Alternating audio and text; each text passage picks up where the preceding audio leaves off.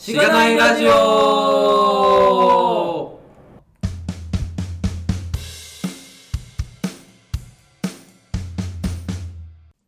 はようございます。おはようございます。おはようございます。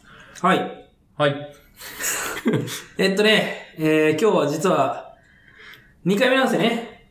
はい。収録がね、ご午前午後で、4そうですね。月28日土曜日、朝、えっ、と、朝10時からと14時半からはい。やっておりますけれども、えっ、と、今回もゲストの方に来ていただいております。はい。ゲストは、えっ、と、グレミトさんでよろしいでしょうかね。はい。はい、グレミトさんです。イェイ、はい、よろしくお願いします。お願いします。お願いしますそうね。一個謝んなきゃいけないことがあって、ずおっと、あの、フィードバックを。そうですね。ああの、グレム伊藤さんからそういただいております。みたいな感じでね。まあまあ、それはしょうがないですよ、本当読んでたんですけどね。そう。こう ID がね、えっと、グレムアンダースコア伊藤なんですねうん。でも、あの、えっと、まあ表示表示名がグレミトさははい。ん。で、もともとグレミトさんだったんですね。グレミトです。はいグ。レミトって何なんですか？えーっと、グレム、グリムっていう名前で、えーっと、一時期バンドをやってた時期があってね。うんあそうなんまあ、ですねそれと、あと、僕が出身、福岡出身なんですけども、はいまあ、糸島っていうところなんですよね出身。で、その、糸っていうともかけて、グレミトってした感い。はい。じです。はい。はい。ななるほど。なんで、あの、まあ、そのまま切る、場所としては合ってる。そうそうそうそうです。あの、そのまま取れなかったんですよね、アカウントが。はいはいはい。なので、もう、じゃあ、もう切るしかないってことで、アンダースコア入れて、まあ、グレーム、糸になってしまったっていう感じです。うんはい。はい。まあ、グレミトさんで大丈夫ですね。はい、大丈夫です。お願いします。お願いします。簡単に、あの、あまだ後でいろいろ深掘って聞いていくんですけど、まあ、簡単に自己紹介いただいてもいいでしょうか？はい。えー、今、株式会社ドリコムで、えっ、と、ゲームデベロップメントとして、えっ、と、仕事をしています。えっ、と、本名は岩本と言います。で、えっ、と、まあ、ここに書いてるんですけども、農業高校出身なんですけども、まあ、そこから、えっ、と、工業大学の、最初は短期大学部に栄養入試で入って、まあ、2年頑張って、で、その後、やっぱどうしても大学行きたいってことで、編入して、まあ、4年大の方に3年から入って、まあ、その後に、まあ、普通の一般的な、こう、なんですかね。まあ、就職活動して、就職して、まあ、最初は、まあ、東京の方に、あの、行きたかったんですけども、ちょっと、あの、就職活動を失敗して、まあ、福岡の方で、まあ、再就職っていうか、まあ、11月ぐらいに、えっ、と、やってたら、まあ、福岡の、まあ、小さい中小企業に入ることになって、まあ、そこで2年勤めまして、で、まあ、ちょうど2年前ぐらいに、えーっと、転職、初めて転職をして、まあ、大塚にある、まあ、小さい、すごい小さい、えーっと、社員多分、社内で行くと5人ぐらいしかいないようやなば、エンジニア3人とか4人とかいう会社で、まあ、1年ちょっと働いて、また転職して、今、ドリコムっていう感じですね。はい。ようんろしくお願いします。お願いします。もうすでに聞きたいことがいっぱい。そうですね。この辺、ですねえっはい本、本編というか、はい。あの、番組紹介終わってから、ふわふ詳しく深掘っていきたいなと思いますと。はい。はい。ということで、えー、番組紹介しましょうかね。はい。はいお願いします。このポッドキャストは SI の SE から Web 系エンジニアに転職したんだが楽しくて仕方がないラジオ、略してしがないラジオです。題名の通り、SIR から Web 系に転職したパーソナリティのズッキーと、ガミが、近況を話したり、毎回様々なテーマで議論したりする番組です。しがないラジオでは、フィードバックをツイッターで募集しています。ハッシュタグ、シャープしがないラジオ、ひらがなでしがないカタカナでラジオでツイートしてください。しがないラジオウェブページがあります。しがない .org にアクセスしてみてください。ページ内のフォームからもフィードバックすることができます。感想、話してほしい話題、改善してほしいことなどつぶやいてもらえると、今後のポッドキャストをより良いものにしていけるので、ぜひたくさんのフィードバックをお待ちしています。はい、お待ちしてます。お待ちしておます。待ちしてます。ゆるみとさんはね結構、はい。結構、だいぶ前から、そうですね。あの、フィードバックをだだいぶいただいててね。ねまあ先ほども話しましたけど、はいグレム伊藤さんと僕らはずっと呼んで、グレム伊藤さんからあのフィードバックでっていうのではい。紹介してたんですけど。そこ実はですね、あの、ウェブから無名で出してた時もあってですね。あ、そうなんですか？もう結構最初のあの、そうです、そうです、そうです。あの、もう名前出さずに、とりあえずこう、ないんかちょっと、えー、どれだったあの、んだろう音がちょっと小さかったりだとか、はいなんかこう、あー挟む、なんか、途切れ途切れがありましたとか、はいはいちょいちょいこう、ありますねまあ、ありましたねフィードバックをなんかね投げさせてもらっていた時期もありました。はい。はい。ありがとうございます。いえいえいえ、とんでもないです。もともとなんで知ってもらったんですか？もともとは、その、はいまあ、前職の大塚の小さい会社で、まあ転職をしようって考えてた時あ、期その時期だっに、たんですね。ちょうどその時期が、あのーまあ、しがないラジオを知ったぐらいで、いつ頃ですか？いつ、えー、っと、何年前かみたいなな何年前かまあ、まあ、2年前ですね。何年前2年前の、いつ始められたんでしたっ1け年前ですね。世界線が。あれ？1年前の3月。世界線がえっとずれている去年の3月から始めまして、うん、うん、うん、うん、うん。多分そのぐらいから、あじゃあもうちょうど本当に、はい、始まった当初ぐらいから。うん。そのぐらいですね。なるほど、ありがとうございます。すごい。なんか、ツイッターとかですかね。どういうのでリーチするのかよくわかんないですよね。単純に僕も、あの、もともとは、えーっと、他のポッドキャスト、まあ、それこそあの、リビルドを聞いていて、はい。はい。まあ、そこからいろいろこう、ポッドキャストをすごい、ちょうどこう、作業中に BGM として聞くのがいいやつだなと思って、まあ、いろいろ、例えば、どんぐり FM さんだったりとか、あと僕、農業高校出身なんで、農家の種っていう、えー。っとポッドキャストがあったりだとか、農業ポッドキャストですか？そうです、農業。しかもこれ、福岡の人が3人でこうやられてるやつで、もうすっごいこう、面白いんですよ。ちょいちょいこう方言が出てき、こう懐かしいというか、なんていうか、なんか、気持ちがやり、なんかやんわりして、こう仕事しやすいっていう感じで、まあいろいろ探していたら、まあ品川ラ、品川ラジオさんもこう、さ、あの、見つけてですね、それでこう、いろいろ聞くようになったっていうのが、まあ背景ですね。なるほど、ありがとうございます。はい。うーん。すごいな、いろんなポッドキャストがあるんだな。そうですね。何個あるだろう結構聞いて農ます、農家の人がポッドキャストに行き着くんだなっていうことが驚きですよ、僕は。唯一、えーっと、なんか聞かれているのが、その農家の種っていうやつと、あとバカ農業っていうやつがあってですね、このバカ農業さんは北海道の方なんですよ。だからもう北から南も端っこと端っこのこう、ポッドキャストを聞けて、こう、なんか面白いなってう面白いですね。はい。確かに。へー。いや、面白いな。何個ぐらい聞いてるんですか、ポッドキャスト。えーっと、今でいくと、2、4、6、8、9、10、11、12? 12ぐらいですかね。すごい。かといって、これ全部聞いてる、はい。毎週聞いてるわけではなくて、うんなんか気づいて上がって面白そうな、なんかタイトルだったら、まあ見てるっていうのが何個かと、まあ絶対聞いてるのが、まあリビルドと、その農家の種と、あとはしがないラジオさん。ありがとうございますはありがとうございます。間違った。言われなかったらどうしようと思って。い。いやいやいやいや。いやプレッシャーかけてるわけじゃないんですけど。そうですね、そうですね。そういう意味では、まあポッドキャスト仲間というか、ポッドキャスト好き仲間はい。そうですねとこ。ろはありますね。うんなるほど。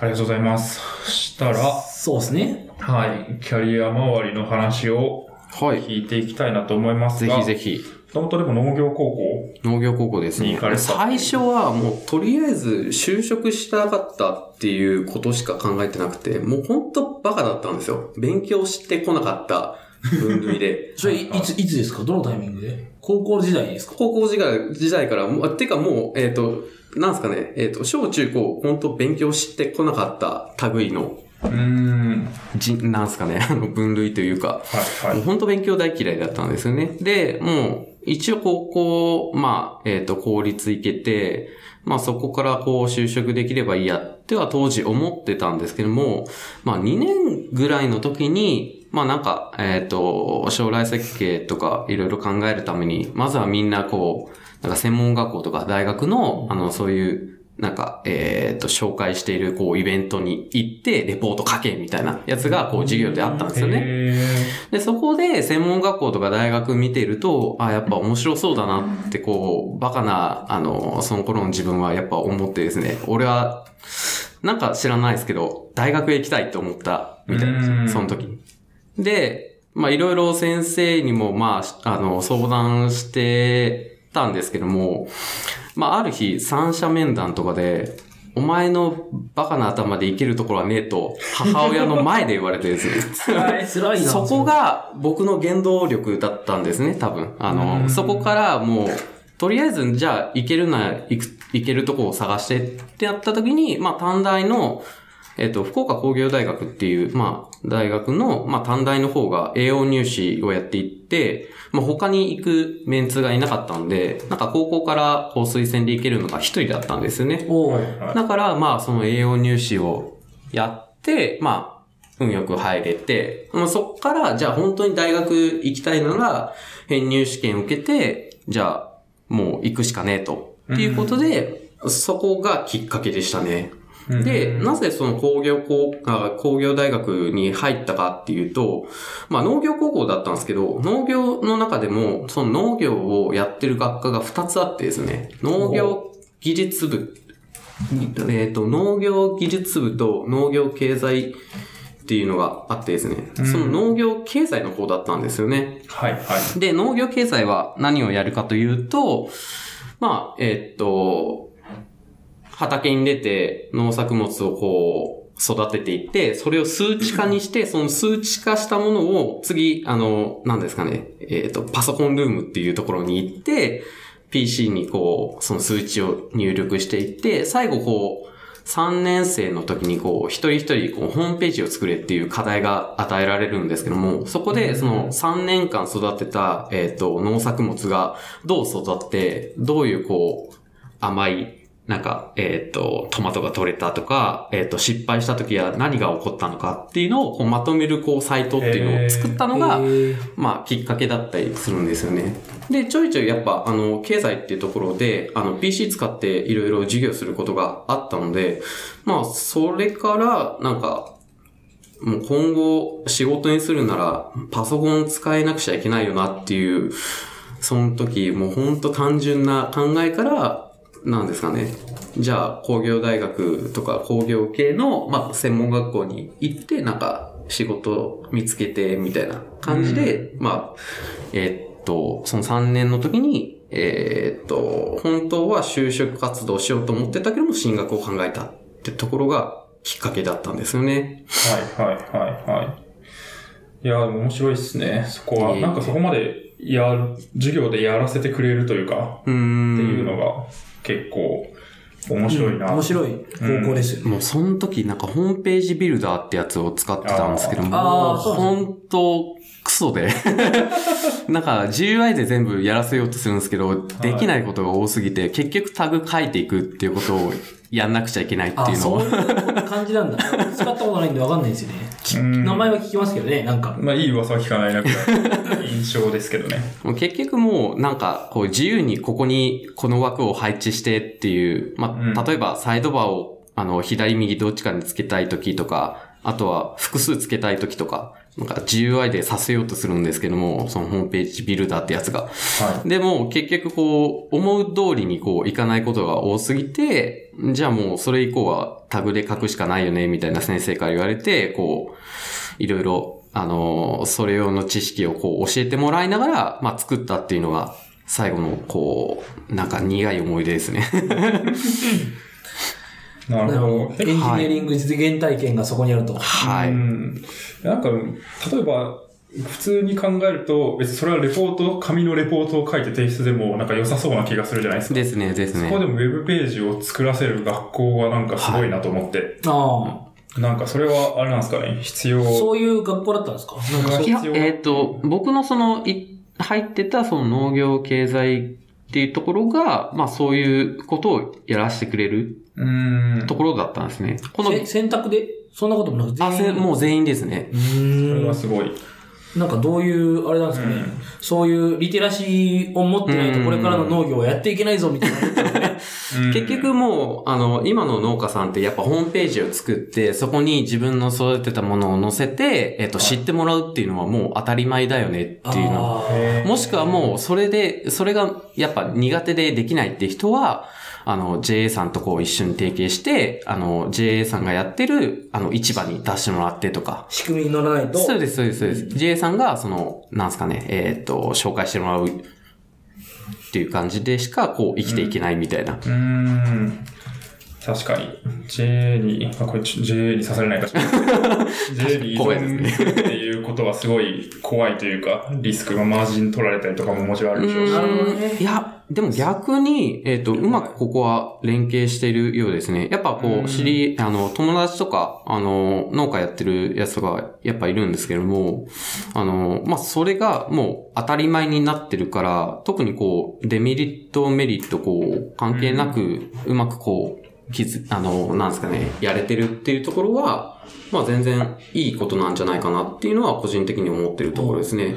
はい。本人言うとその JA に、ああんまりこう、JA 経済圏に入らない農家さんもいっぱいいるわけな。ああ、ちょいちょいいらっしゃいますね。例えば、その山の奥の方でなかなかそこに行けないっていう人もやっぱいらっしゃるので、そういう方は、まあ、ある人にお願いして持って行ってもらうとか、もしくは、あの、よくの、あの、なんですかね、田舎の方って、その道の途中にちょっと小屋があって、そこに農作物が置かれてて、この箱に何百円入れてくださいみたいな。全部、うんえっ、と、100円みたいな、100円均一みたいな感じなんで ねもうお金入れてくださいみたいな。でもそれって別にこう、盗ま、盗まれてもわかんないわけじゃないですか。うん。やっぱ田舎なんで。でもそれでもやっぱこう、入れてくれる人がいるから、まあそれでこう、お金稼ぎやってる人とかもいらっしゃりとかしますね。そういうレベルでしかいない。逆に言うと、そのなんていうか、全、日本全国に自分たちのネットワークで、うんえっ、と、うんそう、送ったりとかいうのは、あんまりいない。いや、全然、その、そういう方もいらっしゃいます。うん逆にそういう方が今増えているってうんところですね。やっぱもう、そういう、えっ、と、あれで、その経済、経農業経済学、学学部？学科。学科？学科ではそういうことをしてるんですかね。はいうんウェブページ作れないとみたいな。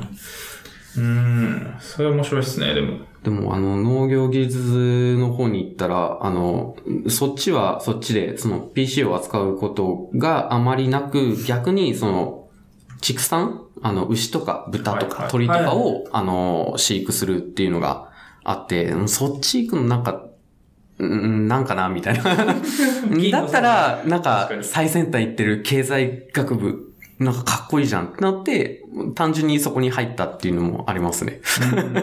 しかもそこで技術部の方に行ってたら、もしかしたら今、ここにいないかもしれないそうです、そうです、そうです。感じですもんね。はいこれは結果的には良かったのかなっていう。えー、いや、面白いな。その辺でも、いろいろビジネスチャンスがありそうだなって思いましたけど。うんそうです、そうです。あの、農家のブランディングをどう支援するなんかのこう、きっかけがあったら僕は農業関連ともこう、つながってこう、仕事ができればなっていうのは、うすうすこう、頭の隅っこに考えているところですね。うーん。確かに確かに。JA のロックインをね。そうですね。とはいえ依存しない方がまあ、リスクヘッジとしてはいいですもんね、きっと。はい。ちょっと怖いですけど。大丈夫でした逆らう感が。はい。なるほど。もともとでも農、実家で農家やられてたとかそういうあ、いや、全然ですね。あの、実家は全然、あの、畑も持ってないし、あうんの、別に何も育ててはなかったんですけども、はい単純に、あの、近場で公立高校行けるところが、普通校と、まあその農業高校の二つはい。と、あとはもうなんかすごい頭のいい人たちが行くような高校ってこう、いくつかあったんですけども、うんもう自分が行けるところがそこ農業高校ぐらいしかなくて、それで単純に そこに決めたっていうところですね。あと、やっぱ先輩とか、あの、知り合いとかも多いし、まあそこから頑張ればいいよねっていうはい。単純はいな考えからってところですね。うん。まあ、そこから PC 使うのをまあ楽しいとか、やらなきゃっていうところで、はい工業系のそうです、そうです、そうです。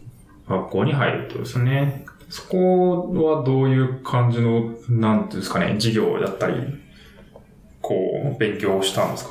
えーっと、短大に入る前は、まあその栄養入試があったんですけども、まあ栄養入試は単純にこう、自分がつ、なんですかね、まあエンジニアだったらこういうサービスを作りたいっていうのをなんかテーマに、あの、出されてたんですけども、うん。まあそれでうまくこう、なんですかね、えーっと、資料も作れて、プレゼンもできて、あ、じゃあ、えーっと、全然問題ないんで入ってください、みたいな流れで、まあ、短大に入ったんですけども、で、その短大でやってることが結構面白くってですね、ええあの、プロジェクト学習っていうのが、福岡工業大学の短期大学部にあって、なんか12個か、10個か12個ぐらいあったんですけど、ちょっと全部覚えてなくてですね、はい。そのうちの、まあ、うちの一つでゲームプログラミングっていうのがあったんですよ。うん。うん。で、単純に僕はゲームが好きだったから、ここ面白そうと思って、そこを決めて、えっ、と、入ったんですけども、まあ、ここでゲームを作りながら、えっ、と、プログラミングの基礎と、あとそのソフトウェア開発の、なんか、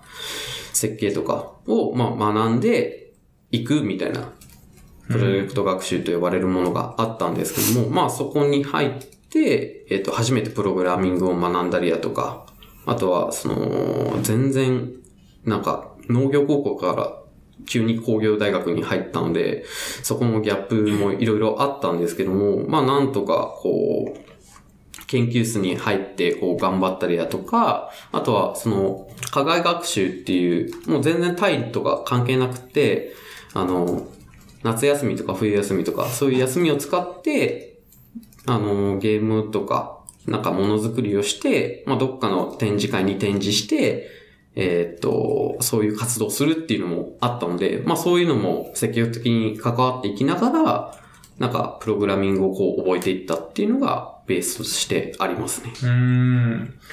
なるほど。プロジェクト学習っていうのは、はいなんか、専攻とはまた違うんですか？何個か選ぶんですか？なん、いや、一個だけですねその一個に絞って、例えばネットワーク関連だとか、あとはウェブプログラミングとか、あとウェブデザインとか、うんあとは何があったかな？えっ、と、電子カルテとかありましたね。何だったかな名前。すごい、まあでも、今、ページ見てますけど、はい。CAD、CAD とか、あ、CAD とかもありました、ありましたイ。ンテリア、CAD、インテリア CAD とか、はい。ロボット。CG、映像、サウンド。はい。ああ、なるほど。結構じゃあ、もう実際の仕事に直結するような。あ、そうです、そうです。分直結するような分野を学、あの、プロジェクト学習っていうので、えっ、と、はい生徒に選択させて、まあ、どういう分野で、じあの、仕事をしていきたいのみたいな、そういうきっかけになるような学習がいっぱいありました。なんかページを見てると、その各、それぞれのプロジェクトで、目指す就職先なら、ここ、こういうところ、ソフトウェア開発のゲームクリエイターとか。うん。で、逆に対応する編入先も書いてますね。その、まあ、へあのうん編入で、多分、今これからの話で、編入で、えっと、大学の方に移られたわけなんですね。移られたというか、編入されたと。で、その編入の学部、編入先学部みたいなのも書かれてるんで、まあなんかそういう、ある程度、なんか学習する目的であったり、仕事をする目的みたいなのを、短期大学、短大のうちに見つけてもらおうっていうようなプロジェクトってことですかね？はい、うんそういうことになります。やっぱ編入とかにも関わってくるんですね、ここうん。確かに、確かに。いや、いいな。すごい実践的な感じが。が。そうなんですね。すごく面白かったです。うん、いいっすね。で、そういう課外活動をやってると、なんか、まあ、一つのプロジェクトしか関われないから、なんか課外活動をやってると、他のプロジェクトの人たちとも、こう、一緒にものづくりしたりだとかもあって、結局は僕、なんかいろいろこう、やってたわけではないんですけども、なんかいろいろ、やってた感じですねうん。ちょっとうまく説明できないですけど。ゲームだけじゃなくて、はいいろんなやってる人との交流もあって、あ、そうです、そうです、そうですいろん。な選択肢がまあその中に、こう、あったというか、はい。って感じですかね。うん、なるほど。なんかもう意外、いきなりゲーム作りますって言って作れるもんなんですか？えーっと、そこは、やっぱ、はい。あのーある程度、こう、段階を踏んで教えてもらいましたね。最初は、まあ、当時まだ、えーっと、フラッシュが使われてい。たので、フラッシュでゲームを作るっていうのが、最初1年生の後半の時にありました。うーん。あのーえーっと、アクションスクリプトだったかな、アクションスクリプトアクションスクリプトを使って、簡単にこう、絵を動かして、当たり判定とかつけて、あポイント稼ぎとかのロジックをか、あの、教えてもらって、じゃあ自分の作りたいものを作ってくださいみたいな感じが、えっ、と、最後のこう、1年生の後半の方にあって、それを、なんか発表するとかもありましたね。うーん。それがあって、じゃあ次に何があったかというと、えーっと、まだ当時、えっ、と、サポートされてたんですけども、XNA っていうフレームワークがあってですね、えっ、と、薬はい、ビジュアルスタジオの、あの、フレームワークが提供されててですね、それで C シャープでこう書いていきながら、いろいろゲームを作ったりやとか、あと 3D 関連のなんかソフトを作ったりやとかするんですけども、まあそれが、例えばゲーム作ったら、えっ、と、PC だけじゃなくて、あの、Xbox に、えっ、と、ビルドができてたんですよ。なんかそういうサポートが、あの、してて、なんで、例えば自分の作りたいものを作ったら、えっ、と、その Xbox に、えっ、と、ビルドして、えっ、と、こういう操作でこうゲームしていくっていうのも、えっ、と、教えてもらいながら、じゃあ最後2年生の後半で、えっ、と、1本何か作って、それを、えっ、と、発表するみたいなっていうのもまたありましたね。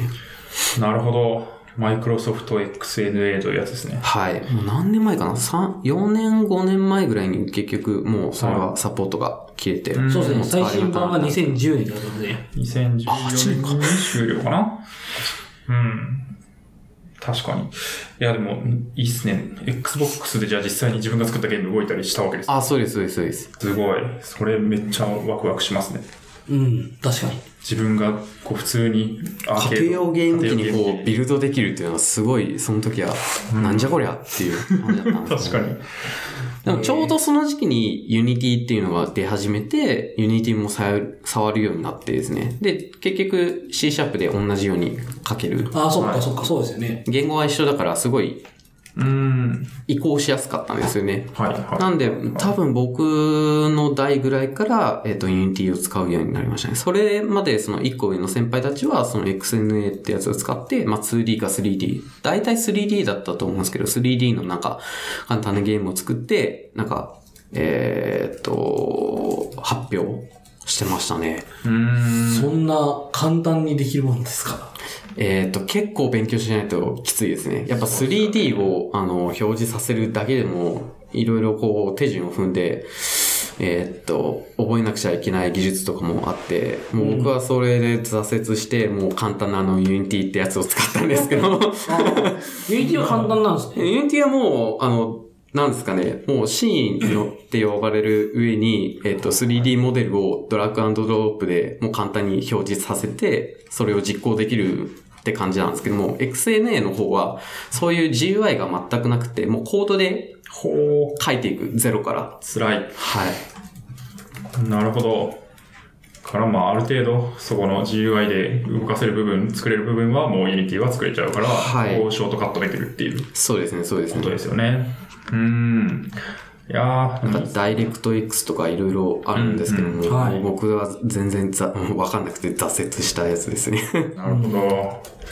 いやー結構、プログラム学びますっていう時に、まあ、言ってる話かもしれないですけど、実際に何か作りながら学ぶっていうのはすごい、あモチベーションの維持という意味でん大事だなっていう意味はあって、そういう意味ではやっぱゲーム好きで、そのゲームをじゃあ自分で作りましょうっていうのは、はい。わかりやすいっすよね。多分パッションがあれば 乗り切れたと思うんですけど、その時、えーっと、なんか音ゲーにハマってたんですよね。はい。単純にいろんな音ゲーにハマってて、なんか音ゲー作りたいなって思った時に別にこう 3D ってゴリゴリやんなくても、どっちかというと音に関して勉強できればよかったので、うん、だったらもう Unity でいいじゃんみたいな。っていうので、まあ、Unity を使ったのが、まあ、その時がきっかけだったんですけども、はい、はい、はまあ、ある一つ上の先輩とかは、あの、3D ゲームを作りたいっていう思いがいろいろあって、まあ、3D ゲームをこう、いくつか作って、まあ、それを、まあ、結局、あの、短大の方でも卒検があってですね、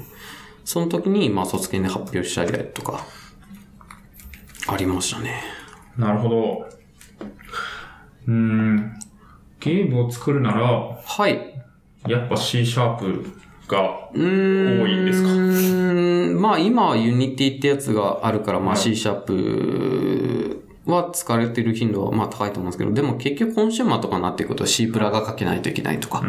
あとはあの 3D モデルを出してパーティクルとかそのなんですかね、ビジュアル面を考えると、シェーダーってやつを書かなくちゃいけないだとか、シェーダー。シェーダーですね。あんまり知らないですね。シェーダ僕もー。全然あの、これからガチでこう勉強しようと思ってる一つなんですけども、全全然まだ仕事では書いてなくてですね。シェーディングを行うコンピュータープログラムのこと。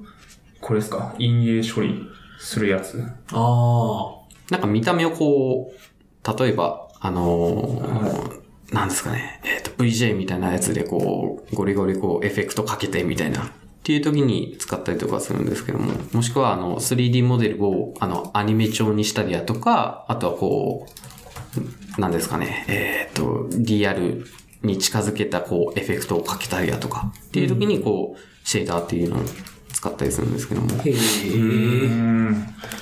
え。なるほど。いや、奥が深そうで。そうっすね。まあゲームって結局、こう、幅広いんですよね。あの、アルゴリズムっていうか、ロジックから、その、見た目のところもしっかり作んないと、やっぱ、ユーザー、あの、遊び手ってこう、目で見て面白いと思って操作して、また面白いと思ってっていう、こう、いろんな面白いっていう要素が盛りだくさんじゃないと、はいはい。逆にそうじゃないとこう挫折しちゃってるか、こんのゲームなんか違うなみたいな。かといってそこにこだわりすぎなくても、やっぱ楽しいゲームっていうのはうん。いっぱいあるので、そうですね。2D ゲームだったり、まあ 3D でも、あのーすごいレトロなゲームですごい有名なやつとかもいっぱいあると思うので、はいはいはい。まあ確かに、そうっすね。でも結局、なんかそういうのってきっかけ作りだったんですよね、自分にとっては。あの単純にこう、まあ、プログラミングを学ぶっていうところで、まあ、ゲームっていう題材があって、まあ、ゲームってすごいこう、いろいろ作りやすい内容とかもあるから、まあ、それを得て、プログラミングだとか、えーっと、ソフトウェア開発のその、設計だとか、なんかいろんなそういう技術を、まあ、学んだっていうのが、いろんなその、今の自分のなんか原点っていう感じですね。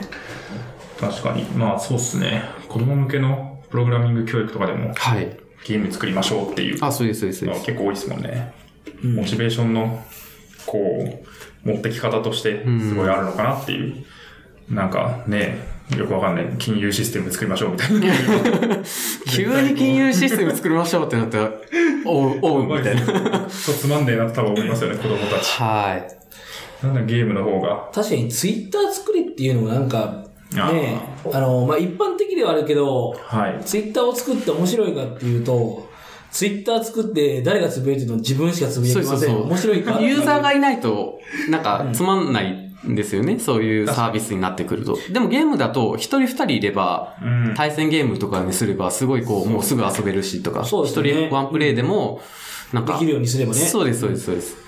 うん。面白さはあるから。確かに友達にちょっとこれ遊んでみなよみたいな、ん自分が作ったやうんつ渡したりとか。お二人がこう、子供の頃によくやってたゲームとかはいってありますか、スマブラス。ああ、いや、まあまあまあ、その世代ですよね。そう僕もポケ64、モン64世代4世代、あ、そうですね。まあ、スーファミギリギリぐうらい。んん。そうですね。うん。その辺、うんやってましたね。確かに。それ、それ作れるっていう方がもうモチベーションとしては高いですよね。うん全然。まあ完全にあれを再現はできないと思いますけど、それっぽいもの。確かまあそういうパッションで、すごくこう、勉強しやすかったですね。なるほど。に。うん。ゲーム、なんかゲームはって、なんか作り、なんか動くものとか、なそういうのって、なんか作りたいなっていう思う時はふとあるんですけど、うーん。とはいえあり、ますね、ありますあね。の、絵心よって思うわけですよ。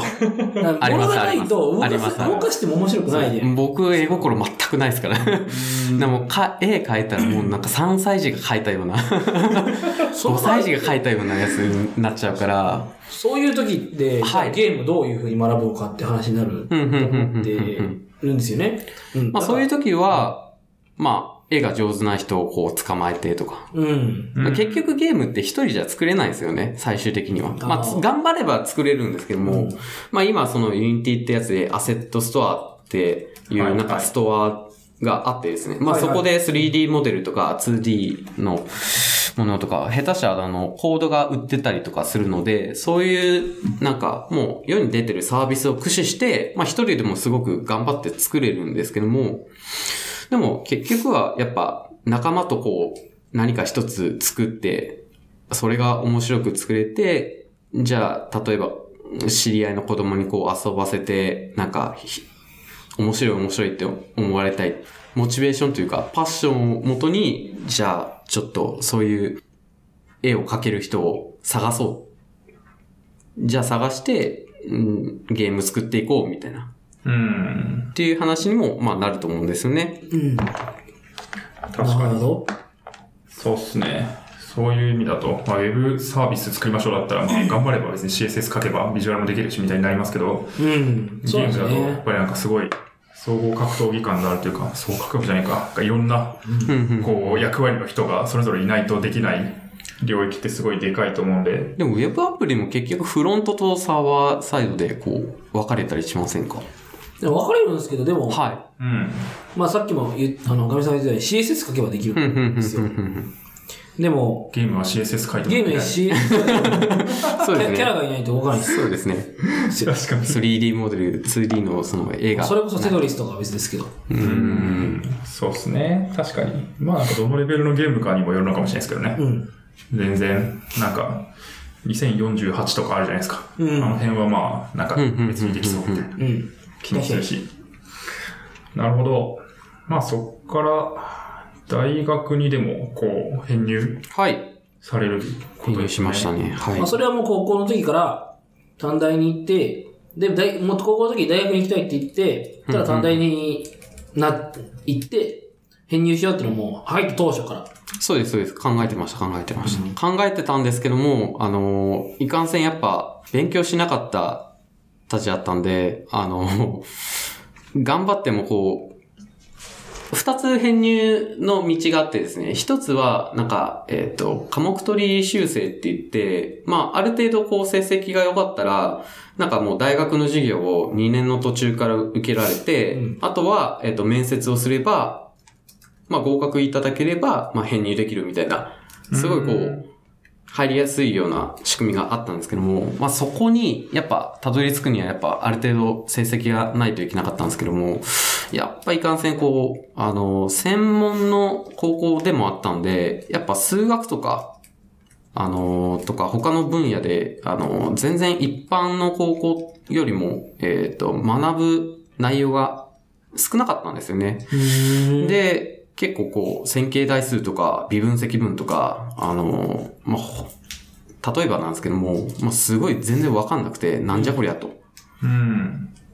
いうので、なかなかこう、単位がうまく取れず、あ、単位は取れてたんですけども、成績、あの、有料か単位にはなんない。そうです、そうです。有料化で、やっぱ取れてもかとか、U がなかなか取れないとか、その U がある程度多いと、その科目的履修正っていう枠に入れるみたいな感じだったんですけど、結局そこから外れて、まあ一般の、あのー外かからでも、あの、受か、受けられる、えっ、と、一般の編入試験っていうのを受けて、まあそれは数学と、と、なんだったかな、えっ、と、まあプログラミング関連の、えっ、と、問題うん。二つか。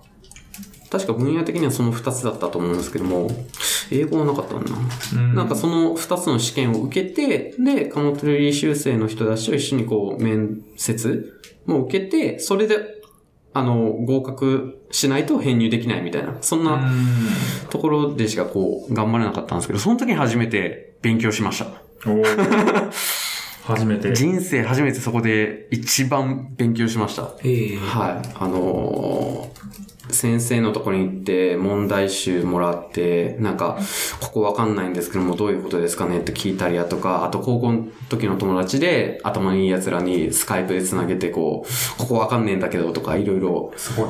すごい。そのやる気ちゃんすごいとしてる。うん。もうそこをもうひたすら頑張って、それでも、あのーお世話になってた、えっ、と、先生がいるんですけども、まあそういう先生とか、あと、一つ上二つ上の先輩とかからは、あいつは多分落ちるだろうと思われてたみたいですね。んなんで、次の道を、あの、考えてたみたいで、僕の知らないところで。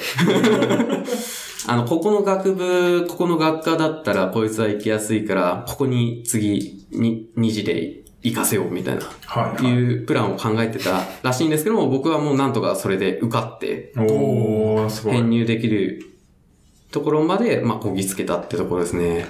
うーん。なんで、まあ、無事、一般と同じような、こう、1年から4年。はいはい。まあ、1、2年はこう、へあの、短大の方なんですけども、まあ、3、4年ちゃんと大学の方行けて、まあ、卒業もできてっていう感じですね。うん。うーん。3、4年は何を、まあ、同じくゲームを。3、4年、いや、3、4年はですね、もう普通に、えっと、大学の授業を受けてた感じですね。あの、大学の授業と短大の授業、全くってところではいかないですけども、あんまり違くて、うん。うん。あの短大の方がすごいそういう、やっぱ2年しかないから、2年でどこまでこう、勉強するか、学ぶかっていうのに集中してこう、設計されてるから、あの、4年代との違いって結構大きかったんですよね。それこそあの、プロジェクト学習とかもなかったですし、あの、研究室に入って何かするってなると、前もってこう、教授のところに行って、のそのパッションを伝えて、なんか、それでも、はい、あの、なんか、意図としてち違かったら、あの、結局自分で頑張んなくちゃいけないとか、あったりだとか。うーん。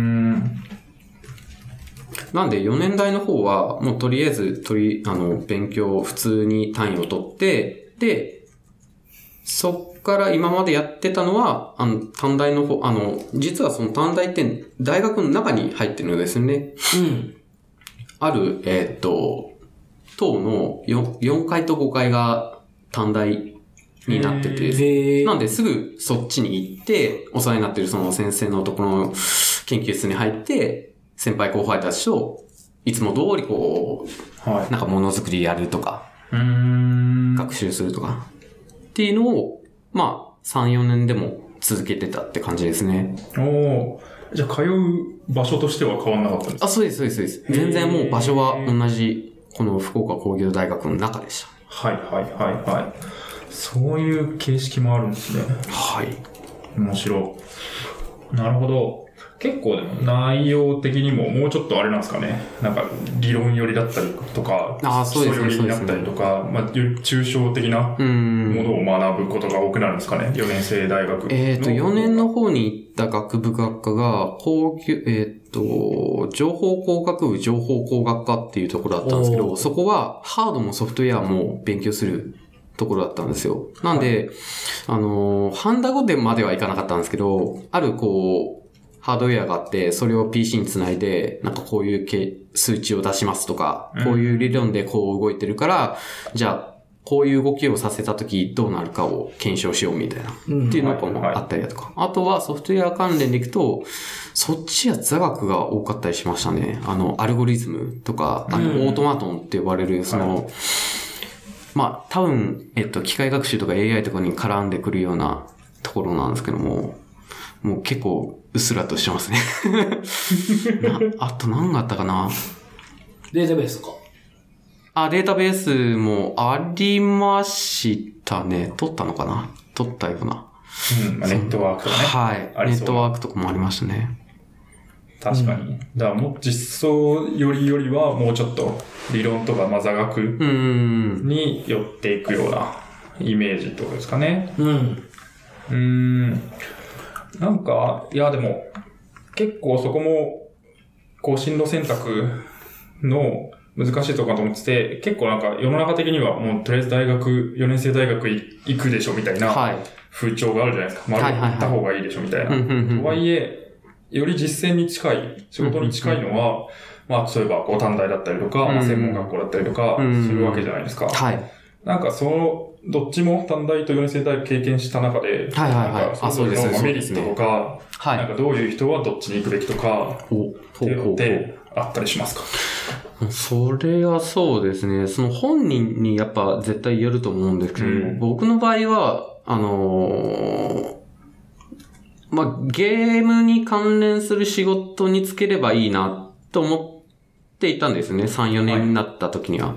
結局やっぱ、あのー就職ってなると、やっぱ競争だし、そこに勝てるかどうかすごい自信がなかったんですよね。うんでなんで、とりあえず、えっ、と、1年でやってきた活動は続けていきながら、3、4年代頑張って、えっ、と、まあ、とりあえず頑張っていれば、なんとかいい形になるだろうってしかその時は本当思わなかったんですよね。で、うん今思うと、すごい、あ、それこそガミさんが言ったように、えっと、短大も大学も通常の4年代も経験できたっていうのはすごい、やっぱ、あのー今考えると、あ、すごいことだったんだなって今うん実感し,、しましたね。あの、要はその短大の方は、専門学校となんかやっぱ似てる口があって、あの、専門性を高めるために、うん組まれたプログラミン、えっ、と、プログラムがあって、まあ、そこにのっとって、えっ、と、学習できる。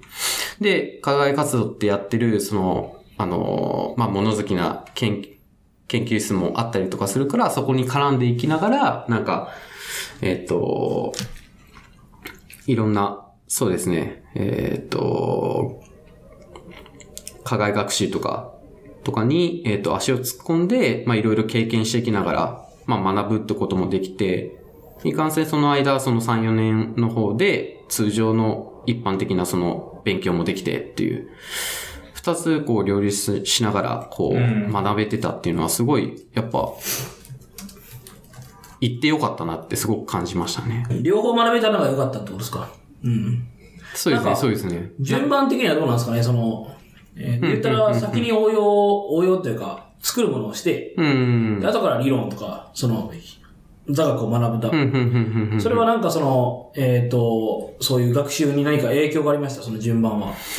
えーっと、順番に関しては、えーっと、多分、なかったですね。そんな間違いっていうか、あの、そういう、うんなんですかね。えーっと、良くなかったことってあんまりなかったですね。っていうのも、一回触って、全部のフローを、やっぱ一回経験してるわけじゃないですか。はいで、その、それを経、その経験があってから基礎と応用を学んでいくってなった時に、やっぱこう、頭の中に入りやすいんですよね。うん。あ、こういうところが基礎なんだ。あ、こういうところが応用で、こういう学習をしなくちゃいけないのかとか、まあ、3D ゲームを作るとき、こういう 3D のその計算をやんなくちゃいけないのかっていうのが、こう、すんなりこう頭に入りやすかったっていうのところがありましたね。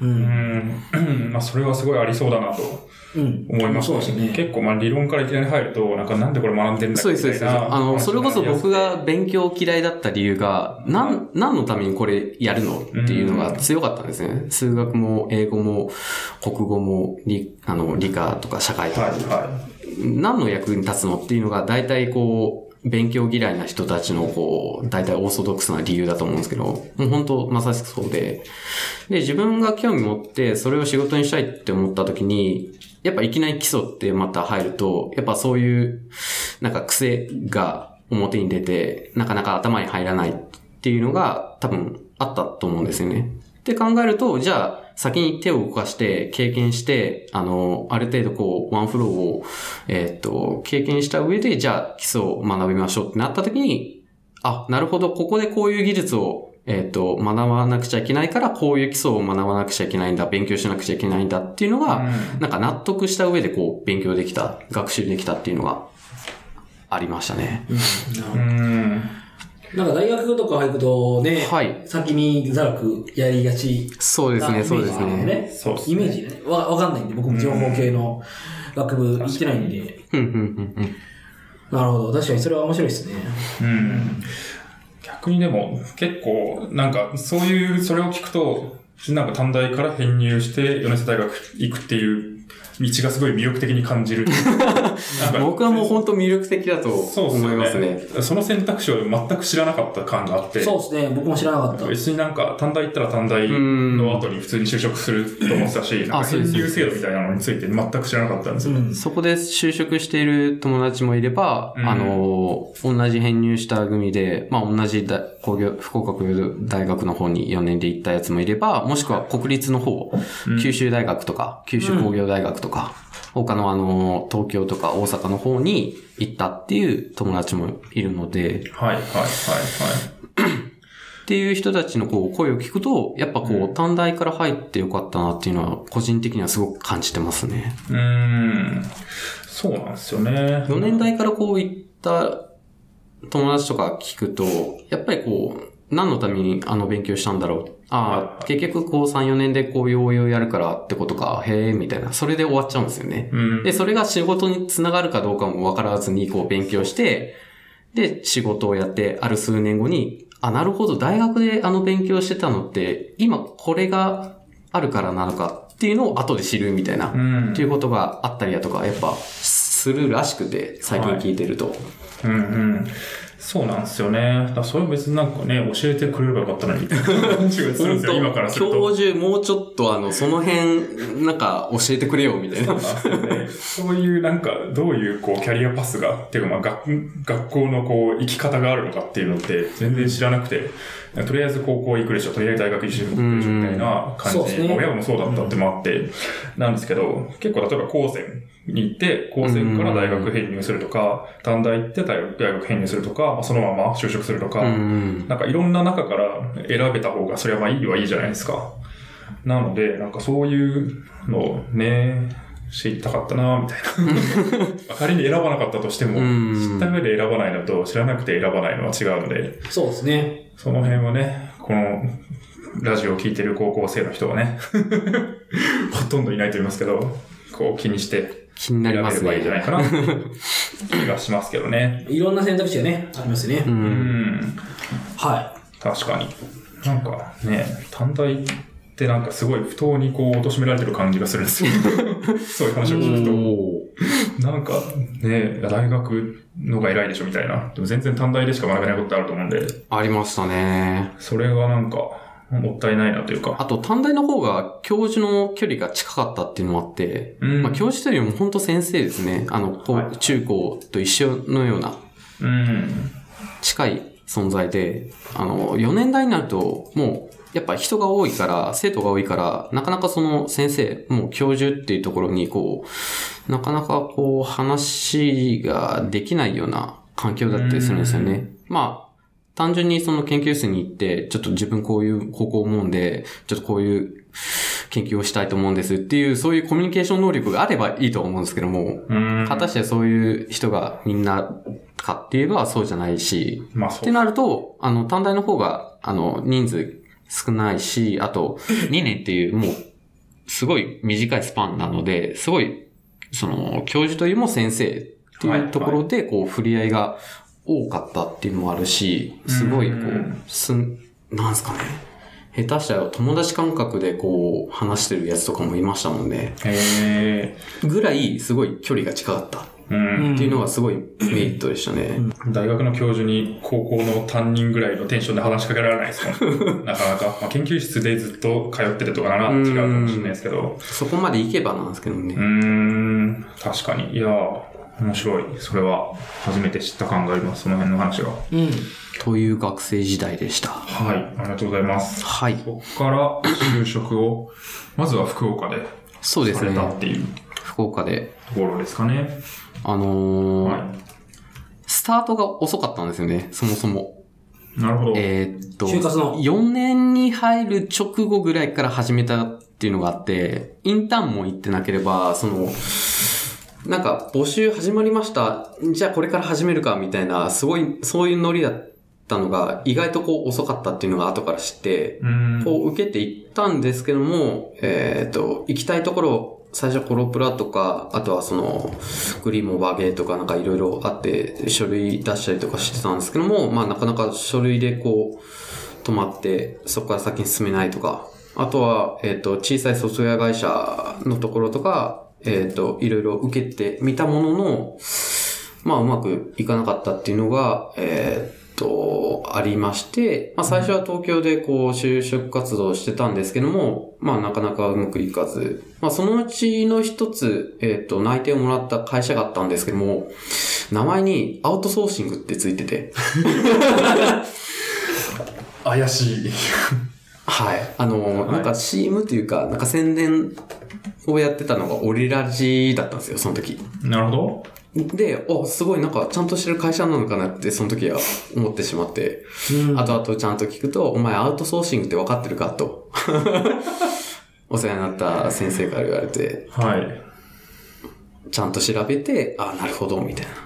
じゃあ、もう一回就職、最終、あの、就職活動するかって思って、まあ一旦ちょっと東京は、あの、まあ後からでも行けると思って、福岡でもう一回こう就職活動をやり始めたのが夏以降うん。とかですね。はい。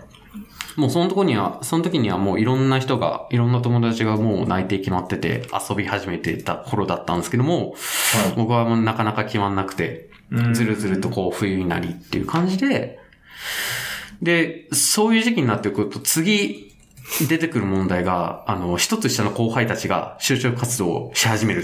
早いやつそうですねそうです、そうです。確かに。インターンとかもう行ってて、後輩とかは。はい。インターン行きたかったなと思いながら、でももう、うんそんなん言ってられねえと思って、こう、いろいろ探してると、もう結局自分の、えーっと、2013年卒かな？の枠がもうなくなってたんですよ。うん。10月、11月になってくると。はいはい。で、あの、もう、新卒関係なく、途中からもう中途で応募してるような会社、あの、求人出してる会社に、もうひたすら気になったところにメールを送って、ちょっと新卒のものなんですけども、この時期でもちょっと、あの、内定もらってなくて、御社の方で、その、見ていて、こう、こう、こう、こういう理由でちょっと受けたいなと思ったんですけども。受けられますか？っていうのを、何、何、十何通送って、そのうちの何個か、まあ、えっ、と、面接ができて、で、内定をもらったのが、えっ、と、最初の新卒で入った会社。おおすごい。じゃあ、新卒の募集はしてないところだったんですか？はい。そうです。もう中途で応募してるところでしたね。もう、えっ、と、はいウェブでも、あの、アプリでも、何でもやりますみたいなところで。はいはいはいはい。でも結構あの、もう20年近くなる会社さんだったんで、あそれだったらしっかりしてるって思って、うん。で、割かし、あのー給料体系とか、あと待遇とかも、あのー一般的に良かった方だったんですよ、その時。うん。なんで、まあ受かった時に、まあ、教授からすごい、あの、ほっとされて、よかったな、お前と。っいやー、いい。いい話。ていうのが、まあ最初の会社でしたね。で、それのきっかけが、えっと、まあ、 Unity使ってゲームを作ってたっていうのがあったんですけども、自社開発で、あの、ソシャゲを、あのー作った会社だったんですよ。ほう。で、えっと、ウェブで作られてたんですけども、あの、Android iOS ですごい重くて、特に Android がもう全然遊べないレベル。で、それをちょっと Unity ってやつがあるから、はあの、移植して、あの、アプリ出せないか、みたいな。っていうのが、なんか話としてあったらしくて、そこに僕が入ったみたいな感じですね。い。うーん。いや、結構タイミングが。タイミングすごく良かったんですね。そのびっくりしました。Unityできる人がいなくて、え欲しいっていう。マジか、 Unityで仕事できる？みたいな。はあそんなないのにみたいな。短大にでやってきた力がね。そうです、そうです、そうん。で、その時まではもう諦めてたんですよ。そのゲームを仕事にできるとか、あともうはい、はソフトウェアエンジニアだったらもう何だっていいみたいな感じだったんで、最終的には。はい。もい。そんなこと言ってられる 状況う、で。でも、でもやっぱこう、アウトソーシングとか、そういうところに行くの難しいなと思って、はいのところだったんで、本当運が良かったですね。うーん。いやー、いいっすね。それもでも、あれですか、 Unityで募集をかけてた会社だったんですか？っていうわけでもないですね。たまたまそういう話があったからですねはい。で、自分が作ったもうクソゲーからちょっとしたその短大の時に出したあの、けんえっ、と、卒検で作ってたやつとか全部ポートフォリオにして見せて。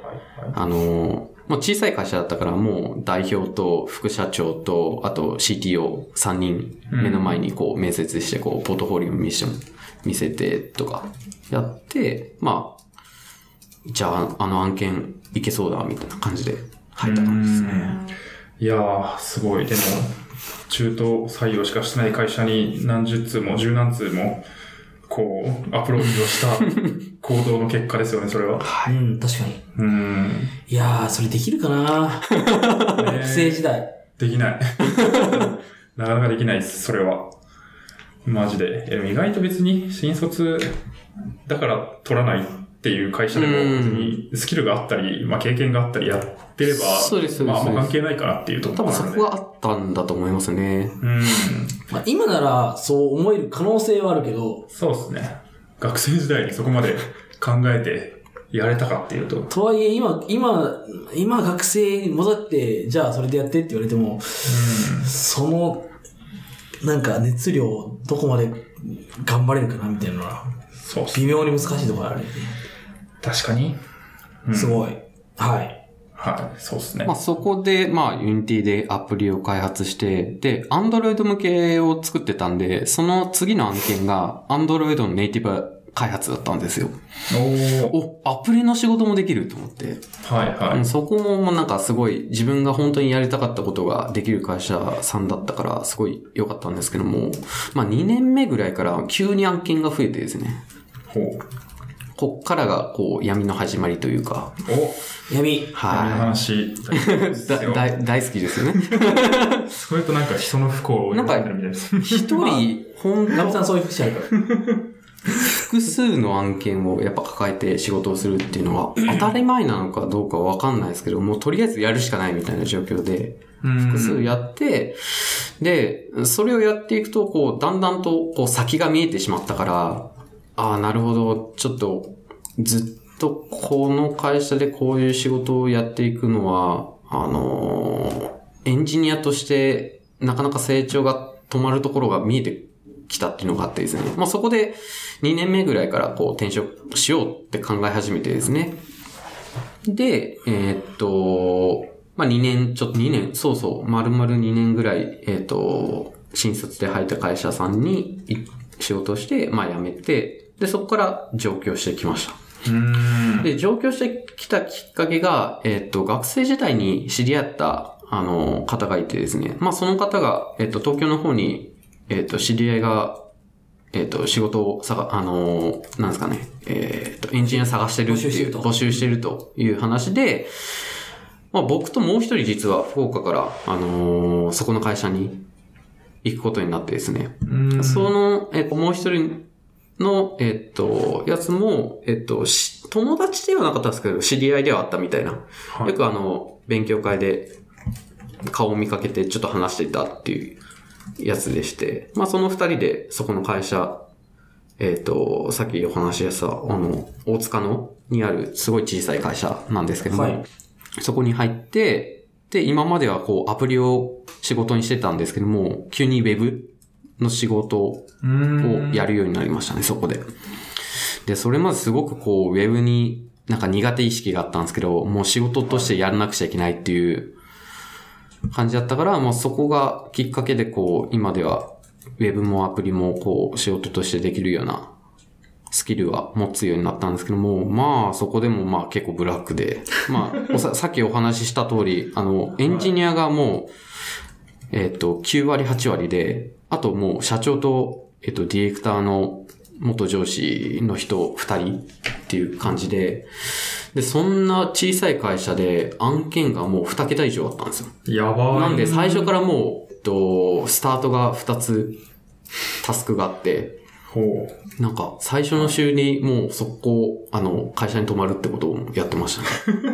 あの、これ、納品が明後日だから、ちょっと明日までにここまでやんなくちゃいけないから、ちょっと手伝って、みたいな感じの社長が言って。で、社長がエンジニア上がりの方だったんですよ。なんで、いろいろこう教えてもらったことはあってよかったんですけども、まあ、案件がそれだけ多いから、こう、こなさなくちゃいけないみたいな。で、小さいところだったから、その案件をこなして、納品して、お客さんが OK って言ってくれないとお金が入ってこないわけですよ。そのお金が入ってこないと自分の給料が入ってこないみたいな。その一年の流れを前職で味わってですね。まあそれもそれは今では結果オーレですごく良かった経験だったっては思うんですけども、まあその時は結構しんどかったですね。そうですよね。慣れないこうウェブを開発して、うん。で、途中から、あの、アプリの話とかもあって、まあ、やるようになって、で、別で、また追加で入ってきたやつとかは、DMM のゲーム。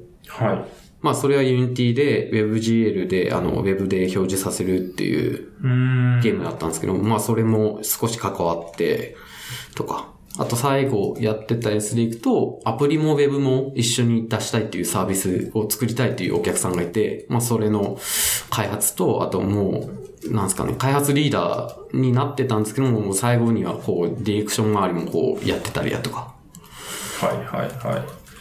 何でもやるみたいな。もう最終的には何でもや、になってましたね。まあ回んないですもんね。はいその人数で。だと、いやー、すごい。あれでも基本受託会社自宅ですねっ。てことですよね。なるほど。あるメンバー、エンジニアのメンバーは逆にあの出向したりだとかもいました。僕は出向っていうよりももう社内であの、こなしていく。うん。こなせる人材だったから出向させないみたいなはい感じで、はいもうずっと社内で開発とかうん。お客さんとまあいろんな案件でこう、ちょっとずつこう、やって、やって消しするみたいな。はい、でしたね。いやー、すごい、あれですね。辛そうで体力がつきそう。だからもう速攻思ったのがもう1年しかねえと思いました。はい最初のもう半年前、もう数ヶ月経ったぐらいからもう1年しかここはいねえって思って、すごい頑張りましたね。それだとやっぱこう終わりを自分で決めて、そこまで頑張るってもう決めたから頑張れたんですよね。え とりあえず。なるほどね。確かに終わりが見えないともう潰れちゃいますけど。そうです、そうです。で、下手したら本当案件をここなさないと自分の給料が入ってこないっていうのももう目に見えてるから、っていうのもあって、すごいもう、いろんなでも社長はエンジニア、社長がもっとエンジニアだったらなんかそこをそういう風にハンドリングできなかったんですかね？あの社長は社長でなんかいろんな思惑があってですね、えっ、と、まあ、うすうす感じてたんですけども、今後の、あの、社長があるミーティングで言ったんですけど、今後のエンジニアは食っていけないと。マルチタスクとか、あの、他の、例えばディレクションとエンジニアができる。絵が描ける、そのデザイナーができるエンジニアができるっていう、こう、マルチタスクができないと生きていけないから、君らには頑張ってもらいたいみたいな友達が言われてたんですよ。うーん。なるで、そういう教育、教、教育ではないな。ほど。うん、まあ、話があって、えっ、と、社長も社長で、えっ、と、外に出ていろんな仕事をやってたんですよ。なので、こう、なかなか、えっ、と、会社にいないことも多かったですね。なんで、もう、各自メンバーで助け合いながら頑張っていくっていうのが、もうその時の生活でしたね。うーん。なるほど。なんかね、案件2桁取ってめっちゃ忙しく働かないと給料も払えない感じの利益率なのかと思うとちょっと業界を売れる気持ちがうん そうですね。出てきますけどね。うん。なんと。儲かんないのか、それで、みたいな。いや、儲かんないですね。もう、なんか、もう案件案件が、その、小さいというか、内容的には大きいのに、ああ、数十万とか数百万しか入ってこないんだみたいな。まあ、っていうのがいっぱい、だから数を増やしていかなくちゃいけないみたいなとかもありましたね。なるほどで、そうしないとこう、そもそも仕事がもらえないっていううか、んうちの小さい会社だったら、もうそういうのをこなしていかなくちゃいけないみたいな、っはいはい。そうていいううのがそういう、その時の状況でしたね。へえ。価格で、こう、差別化するとか、速さで差別化するとか、そうですそういうところしか、なかなか最初のうちは特に差別化ポイントがないっていうことなんですか、ね、そういう、そういう業界もありますね、本当うんあります、ありやます。なるほど。それ素朴に聞くと、最初の会社ブラックだったわけじゃないですか？ちょっと。あのー、で前職をはい。味わうと、前職はブラックではなかったです。結構そう忙しくなってきたっていうのがあって、じゃあ次の会社でもめっちゃさらに忙しくなったわけじゃないですか。はなんかそれはこう、何だったんですか？なんでそこの会社に入ったのか？みたいな。まあ、まあ、その知り合いに人がいたかそうですかね。でもまあ、はいいろんな経験ができて、うん。結局その、もう転職はするってもうまた決めて、今があって、結局その時にも思ってたんですけど、はい。最終的に結果オーライになればいいと思ってたんですね。だからなんとか頑張れた。まあ、そこでもし自分がそういう気持ちがなくて、やべえどうしようって、福岡帰るか、福岡帰っても仕事ねえな、みたいな。はい。そういうネガティブな方向だと多分生きていけねえってなるんで、うんじゃあもうとりあえず自分でこう先を決めて、もう頑張っていくっていうのをその時にこう身につけた感じですね。うん。まあ修行期間だと思えば。あ、そうです、そうです。本当修行期間だと思ってました。だってウェブでも、ウェブの仕事がある、アプリの仕事もある。で、お客さんと話して交渉して、えっ、と、ここまでこう決めるっていう、いあの、そういう仕事もできれば、さい最後、1、2回ぐらい営業に出たこともあったんですよ。えー、すごい。だから営業研修みたいなの途中から受けてですね、はい。あのーそのきっかけは、その元上司が先に辞めてですね、そういう仕事を やるやつがいなくなったから、それをエンジニアに分散させたっていうのがあったんですけどなるも、まあそれも本当は今ではいい経験だったんですけども、まあこれどういうことしてたんですか？えーっとですね、まあ、自分の自社のそのポートフォリオを作って、それを、えーっと、あ、まあまあ、的には？あ、アポ的にはそのアポをやってくれる、また会社さんと一緒にやってたんですよ。ああ。最初の、あの、きっかけ作りをやってくれる会社さんがいて、プラス、そういう営業に関しての、あの、スキルを身につけて、えっ、と、身につけるために、えっ、と、こう、研修やってくれるっていうのも、いあの、やってたので、まあそこがあったから、じゃあ、こういう会社が、えっ、と、アプリ作りたいと話がありました。じゃあ、この日に、この時間に、えっ、と、行ってください、みたいな。っていう感じで、その時に、僕が、僕ともう一人の、えっ、と、ディレクターの方が行ったって感じですね。はいはいはい。すごい。まあそれも何にせよ生きてきますよねう。ーん。なんか、社内コミュニケーションするにしても、じゃあどういうことできますよとか、それはできませんよっていう、そうなんか、リスク、エうんッジするとか、調整するとか、生きてくるし、そこはやっぱり、まあ一年であれば、いろんな経験して、うんそう忙しくても頑張れるっていうのは、いいっすね、いいっすね。A4 の時は結果的にはこう次につなげられたんですけど、もうその時ひたすらポートフォリオを見て、こう、お客さんの顔見ずこう説明してたんで、今思うとほんとクソだったな。まあそんなんで仕事をくれるはずねえだろみたいな。いい営業ではなかったみたそいうな。。でも結果俺らだからまあよかったはいと思いながら。まあそうっすよね。確かに。まずその修行期間を。はいでまあ、スキル的にもいろは。んないいろいろ経験してですね。経験を積んで、もう一度転職活動をはい。したって感じですかね。で、えーっと、まあ、知り合いにまた話すのもあれだしと思って、もう、えーっと、自分で次は転職しようと思って、まあ、いろいろ、あのー転職サイトを登録して、うん。まあ、面談までこう、こぎつけてとかあったんですけども、一番こう、やりやすかったのは、 Wantedlyさんでしたね。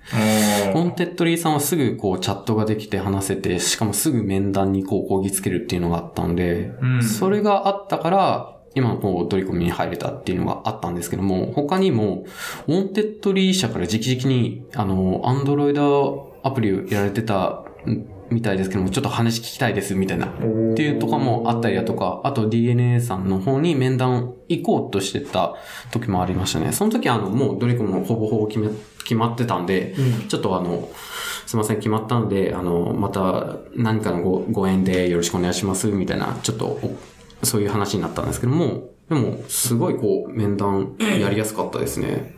うーん。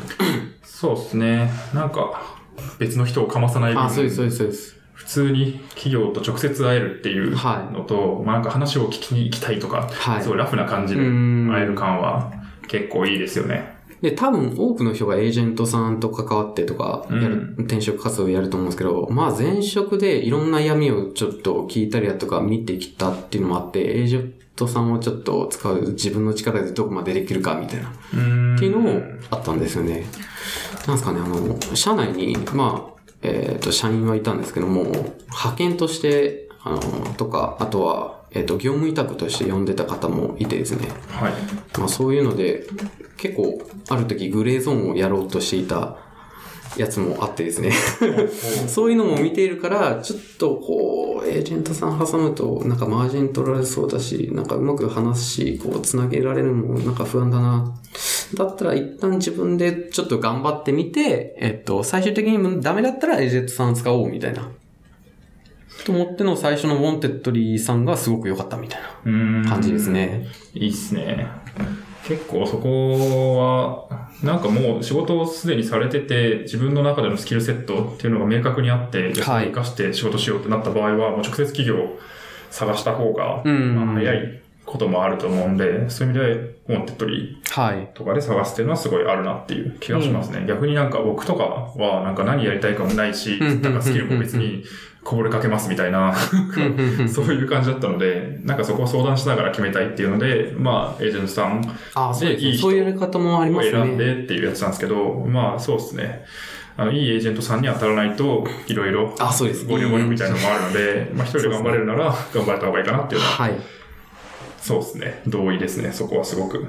うん。で、 Wantedlyは特になんか、まあいろんな、そういう転職メディアみたいなのありますけど、うん。割とまあどの会社もとりあえず使っとくかみたいな、なんか採用ページ、 Wantedlyにうん載せるかみたいな。ありますね、ありますまあそうねです。ねきっかけ作りにもなるし、みたいな。直接こう、あのー、繋がんなくても、まあ、きっかけになればいいと思って作ってる会社さんとかもありますね。そうですね。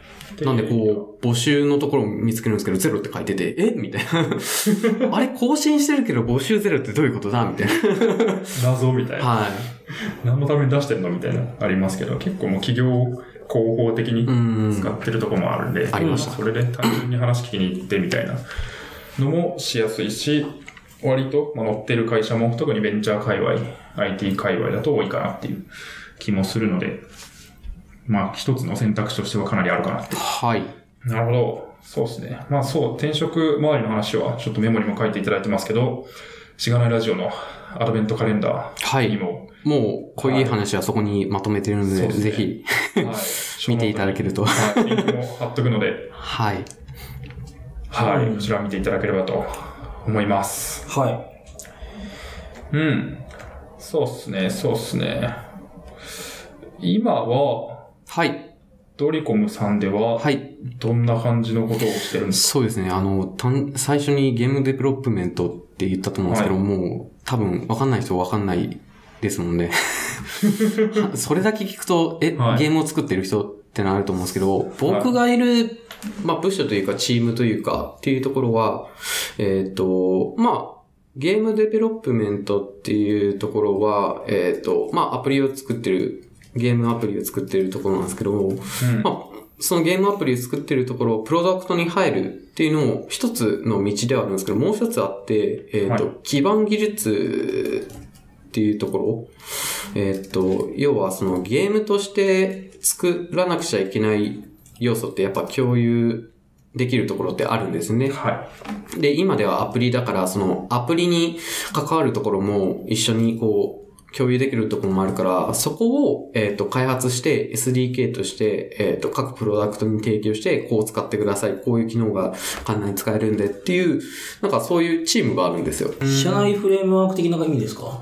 まあ、そそうです。フレームワークっていうとちょっと違いますね。えっ、と、ライブラリ群ライブラリ群をこう提供してる。まあ SDK を提供してるみたいなチームですね、本当あで、それが、えーっと、昔のセレックで、あの、発表されたやつがあるんですけども、ココス 2D っていうのを使っててですね、えーっと、はい。そのココス 2D のそういう SDK 群を、あの、提供している、えーっと、まあ、ビスクって言ってるやつなんですけども、そのビスクっていうのも、えーっと、もう今では開発終わってるんで運用にはじ入ってて、えっ、と、Android、iOS でこうバージョンアップした時の、まあ、サポートとかやってたりするんですけども、まあ、Unity の方も、えっ、と、同じような感じで作っててですね、それとはまた別で、あの、もうある程度そこも開発が終わって、今ではこう運用フローに入っててですね、各プロダクトで、えっ、と、課金のこの問題が起きたとか、プッシュの、この間、えっ、と、発表があったんですけど、GCM から、あの、FCM に移行しましょうみたいな話とかあったと思うんですけど、まあ、うちはもう大体こう SCM にしてたんで、まあ、そこら辺の仕事っていうのは、えっ、と、今のところこう落ち着いてるんですけども、まあ、そういうのをサポートしてたりだとか、あとはそのゲームで絶対使うような機能っていうところでいくと、UI とか、あの、メニューとかこう作るときもうん、ある程度決まってたりするんで、まあそういうのも、えっ、と、ベースを作ってて、あとはこういうカスタマイズをすれば、こういう UI を作れるんで、まあこう作ってくださいとか。はいなんかそういうチームにいますね。うん。まあ詳しくは、あの、うちも Wantedlyに、えっ、と、登録して、こう、いろんな記事を上げているので、まあそこを見ていただけると幸いかなと思います。なので、じゃあ、まあ、特定のプロダクトに関わるっていうよりは、まあそうです基盤共通のはい部分で、こう、提供できるものに関して、してるってことですね。それでいくと面白いのが、あの、各プロダクト、全プロダクトに、あの、関わっってたりとかもするわけですよ。確かに。あのー要は使ってもらってるってことはそこをサポートしないといけない。で、何か問題が起きたら、そこのプロダクトと一緒にこう仕事をして、えっと、問題解決するとか、あとはこういう機能を追加したいから、あの、お願いしますって依頼が来たら、まあ、それがサーバーも関われば、えっ、と、サーバーとプロダクトと、まあ、自分のいるその基盤のチームと、と、えっ、と、こう、連携しながら仕事ができるっていう、なんか、すごい幅広い仕事ができて、すごい楽しいところですね。うん。で、あの、プロダクトってなると、まあ、ゲームすごい開発好きな人は、まあ、そ、そこに入ってゲームを作るっていうフローになると思うんですけど、まあ、僕の場合、まあ、ゲームを作りたいけど、やっぱそういう、こう、いろんなサーバーとかクライアントとか、あとはそのディレクターとか、こう、連携してこう仕事をするっていうのが、すごい、やっぱ前職で、なんか、うんやってて楽しいって思ってたはい。感じなんですよ。なんで、えっていうのと、あと、前々職でその、最初 Unity を使ってた時に、あの、ネイティブプラグインって呼ばれる、そういう、あの、Android iOS で機能を提供しているところを、あの、Unity 側とか、ここ 3D 側にこう、使えるようにするっていうプラグインを作ってたんですよ。まあ、はいそういう経験もあったからこそ、今のチームにいるみたいな、入れたみたいな感じなんですよね。うんなんで、いろんなこう、伏線を得て、今のチームっていうか、今のというこにいるんですけども、すっごい、まあ、楽しいですねゲーム関わってる、なんかそうやっていろんな各部署とも連携して仕事ができてるみたいな。なかなかないな、みたいな。まあ確かにそうですね。まあ、一つのゲームにこう、はい行くよりも、いろんなゲームを作ってる人と、こう、ちょっとずつこう、そうです、協力し合って支えてるっていうはのが、まあ、向いてるし、これまでの経験的にも割と活かせてるい。ですってね。いうことですよね。エンジニア以外の人ともやりたりするんですか？えーっと、エンジニア以外で行くと、えーっと、デザイナーの方ともこう話をしてたりとか、今。うんあの、デザイナーさんがやっぱ Unity 使ってこう、モデルを入れてこう、調整してとかもやるので、まあそこのサポートとかも。あるので、あとはその、プランナーさん、ディレクターさんと関わるときは、本当にこう、なんですかね、全、結構こう、大きな、あのー開発をするときに、まあ最初の方にこう、ミーティングに一瞬参加してこう、話し合ったりとか。まあ最終的にはこう、ある程度、各々のこう、仕事をタスクに振っていって、最終的にはこう、あとは確認をしてもらってとか、まあそういう感じには当たっていくんですけども、全くないってわけでもないですね。うん。うん。確かに。まあ、その共通の基盤でどこまでできるのかとか、はいっていう話が、じゃあどういうゲーム作るのかっていうですね、ですね。そこにも関わってますかね。うん。なるほど。いやー。あとはそこをやってる、や、えーっと、そこだけをやってるわけでもなくて、まあ CI とか、あのテスト周りとかも、はい。あの、すごい力を入れてですね、やっぱ各プロダクトで使ってもらっても、もらっているものだから、毎日こう CI にかけて、テストにかけて、えーっと、えっとうん、担保しないと、何か問題が起きた時に、あの、問題解決っていうのを調査とか、すごく難しいんで、まあそこら辺をこう、自分たちの基盤のところである程度こうロジックを組んでおいて、まあうちではこういうことをやってるんで、まあ各プロダクトもこんな感じにやると多分いいと思いますよっていう共有とかもやってたりとかもしますね。うーん。なるほど。すごい、でも、楽しそう。はい。楽しいですね。そこで初めて CI とかテストのありがたみっていうのがうん分かってたり、分かったりとかしますね。これ、まだ1年弱ぐらいですか？えーっとですね、去年の5月に入社したんで。ちょうど1年ぐらいです。そうです。えーと1年でこんなにいろいろ、いろんなことができるのか、みたいな。そうですよ、本当確かに面白いところですね。SDK、いろいろ、結構社内のいろんな状況とかありそうな SDK とか、うーん。デザイナーさん、プライナーさんの関わり、CI テストを1年でやるのすごいなっていう感じがしますけどね。確かに。そうっすね、そうっすね、そうっすね。はい。そんな感じかな？そうっすね、結構。うん。おもう結構話しましたね。そう、1時間20分くらい話してますね。なんだろう。意外と話せるもんですね。結構来る前緊張して、こう、はい大丈夫かなと思ってたんですけども。いや、もう、なんとかうん。大体大丈夫なんで。はい。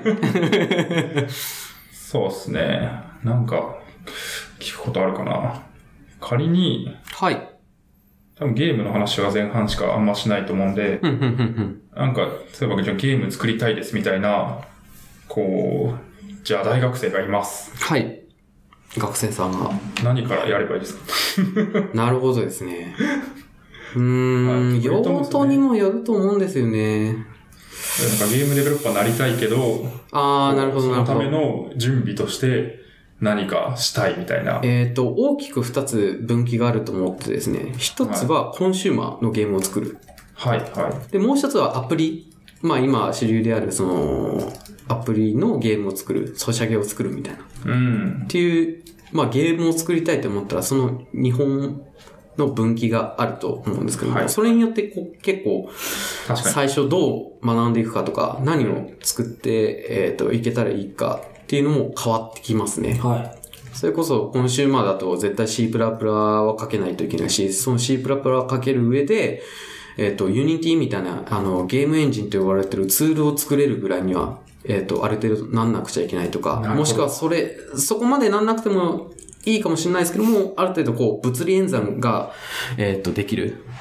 うん例えばあの、マリオとかロックマンとかあるじゃないですか。あの、はい壁を伝ってこうよじ登るとか。ああいう物理演算とか、簡単に、じゃあ一週間で作ってください。っていうお題が出されたら、それを普通にこなせないと話にならなかったりだとかするわけですよ。大変そう。うん。とか、あと、そうですね。あのーまあ、FF 好きな人とかだと、まあ、知ってると思うんですけど、あのーまあ、えっ、と、ああいうコンシューマーの会社さんは、もう自社のゲームエンジンを作って、それを元に、えっ、と、ゲームを開発してるっていうワークフローなので、うんまあ、それができるぐらいになんないとやっぱ難しいっていうところですね。うん。で、いかんせん、ソシャゲの方は、えーっと、まあ、ゼロからでも、全然こう、なんですかね。まあ、最終的にはこう、計算周りとかもすごい覚えなくちゃいけないところも出てくるとは思うんですけども、まあ、アプリを開発する上で、まあ、えーっと、今では Unity だとか、あとは Cocos2D だとか、そういう、えーと、ゲームエンジンと呼ばれるツールがあるので、まあそういうものをうまく使って、えーっと、ゲームをまず作っていって簡単に。うん。で、そこから、えーっと、いろいろこう、きっかけ作りをしていって、えーっと、覚えていく。まあ僕がこ、後者の方だったんですけども、まあそっちの方がすごい、あの、仕事にはしやすいかなとは思うものの、やっぱこう、いろいろ思うところありますね。やっぱ、やっていく上で、こう、ゲーム開発って、やっぱ、覚えること多いんですよね。最初にお話しした通り、こう、ビジュアルマンでいくと、そのシェーダーを書くとかありますし、まあ、2D だけでも、えーっと、あある程度のそのアルゴリズムを覚えていかなくちゃいけないとかもあるので、まあでも、最初のきっかけ作りでいくと、Unity とか Cos2D とかはいいかなと思いますね。うん。その、ちょっと聞き方を変えると、はいその、え、ゲームエンジニアになりたいっていうのって、はい。じゃあ就活しますって話になるとすると、何ができるのが最低限なんですかね？そうですね。えー、っと、えっと、うん、あの、そう、今聞く限り大量の覚えることがあってあ、りますね。じゃあ何がうん。できたら、い俺は必要最低限、これ覚えておかなくちゃいけないものってことですよね。俺は、その、まあ、例えばドリコムに、えっと、一応、出しても、あの、受かる可能性があるかなって思えるのはどのぐらいのレベルなんですかっていう。うーん。うんまあそれでいくととか、まあ、あの、普通にウェブのエンジニアとかでも。それでいくと、えっと、即戦力になならないレベルでも別にいいんですよ。う。うんん。えっと、肝心なのは、まあ、えっと、その、例えば、まあ、この業界でいくと本当もう、えっと、数学ができるっていうのは、すごい、あの、重宝されるところでもあるので、あと英語ができるとか、そういう基礎的なところがまずあると、えっと、会社に入るっていう話でいくと、まあ、それだけでもいいのかなって思いますね。で、ゲームエンジニア、まあ、ゲームデベロッパーになるって話になると、えっ、と、まあ、C++ かけるもしくはそういう物理演算の計算ができる。うん。微分積分線形代数で、その 3D の、その、えっ、と、必要な演算っていうのが、えっ、と、解けるみたいな。わかる。理解ができている。うんっていうところが、必要最低限かなと思いますね。結うん。できない。構、できなさそう。あなんで、あの、やればできるのかもしれないです知り合いに、えっ、と、福岡って GFF っていう、あの、ゲームか、あの、企業団体があるんですよ。うんえっ、と、サイバーコネクト2と、あと、ガンバリオンと、あと、レベル5。で、ああいうところに行く学生さんって、もう大体、えっ、と、引率の方で、しかも、引率、院の時に、えっ、と、物理演算でこういう計算をして、こういう論文を出しましたみたいな。なんかすごい、もう、強いよくわかんないですけど、もう本当えーすごいそういう感じじゃないとなかなか入りづらいんです。業界なわけなんですか？そうですね。そこになるためにはもう何が必要かというと、あとパッションとかやる気とか、うん本当にものづくりが好きなのかっていう。はいはい。そこでまあ若干こう、レターを剥がしてもらうみたいな世界がそうですね、そうですね。あるけど、まあ、ある程度もうゴリゴリに C++ めっちゃ書けますとか、物理演算めっちゃできますとか、っていう人が、まあ特に今コンシューマーとかで大手のゲーム作りますってなると狭き門だったりするから、そういうのができないとっていうのはあるのかもしれないですうーね。ん。うん。ゲームのクライアント開発ってことですよね。あのー、サーバーサイドはまた別で。サーバーサイドはまた別ですよね。うん。そっちはそっちで、あの、セキュリティだとか、インフラとか、まあ、サーバー寄りの話がある程度分かってると。ああ、でもあ、ゲームならではの、その、API の作り方とか、そのサーバーサイドの作り方っていうのもあるので、僕そこを今勉強していたりとかするんですけども、そこもそこで奥が深いですね。なるほど。コンシューマーゲームでって考えると、あの、サイバーコネクト2の松山さんとか結構、あの、東京に来てたりだとか、あの、地元福岡の方でこう、いろんな話とか、登壇とかされているので、まあ、そういう、もう、なんすかね、えっと、ゲーム会社の人が、まあ、話している講演とか聞くと、何が必要なのかっていうのが見えてきたりとかしますうね。ん。なるほど。いや、すごい奥が深い。確かにね、クライアントサイドだけでもめちゃくちゃあるのに、サーバーサイドもある。うーん。ねあんまりわかんないですよね。その僕ら、僕ら的に何をすればどうなるのか。え。うん。でもやっぱ最終的には、まあ、どういうものを作りたいかってところが逆算すれば、やっぱ見えてくると思いますね。はい、はい、はい。まあ、それで、まあ自分でそれをじゃあ作ってみて、できました。雇ってくださいみたいな感じなんでしょうね。割と多くは。うん。なるほど。僕らもじゃあ頑張って、ゲームデベロッパーに。あれ？ん？はい。そ、そうですね。まあ、僕はならないですけど。はい。ならないですけどね。いや、でもわかんない。急に来るかもしれない。ゲーム作りたい何とか。が？おーでもゲーム作ってみたい感はまあ、なんかあるじゃないですか、誰しも。ゲーム好きだし、まあそうですねうんやるし、スプラトゥーンやるし、僕。うん。僕見るだけなんですけど。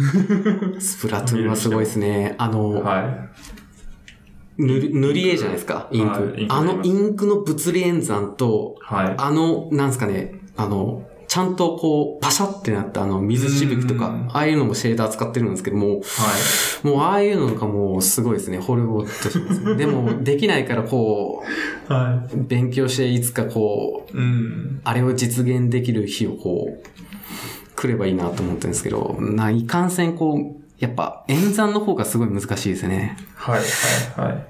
確かに、いや、開発者目線で見るとすごいんでしょうね。僕はもうなんか何も考えずにポケーっとやってるだけなんで、あ、なんか綺麗だなとかしか思わないですけど、いやー、確かにそういう視点があるのはすごいですね。なるほど。はい。じゃあ1時間半を超えてしまったので、そうですね。一回締めていきますか。そうですね。はい。はい。締めたっけ？締めてないよね。告知は？あ、告知。おうん。終わってから？終わってからじゃないですあ、か。終わってからか。はいはじゃあ締めましょう。はいはい。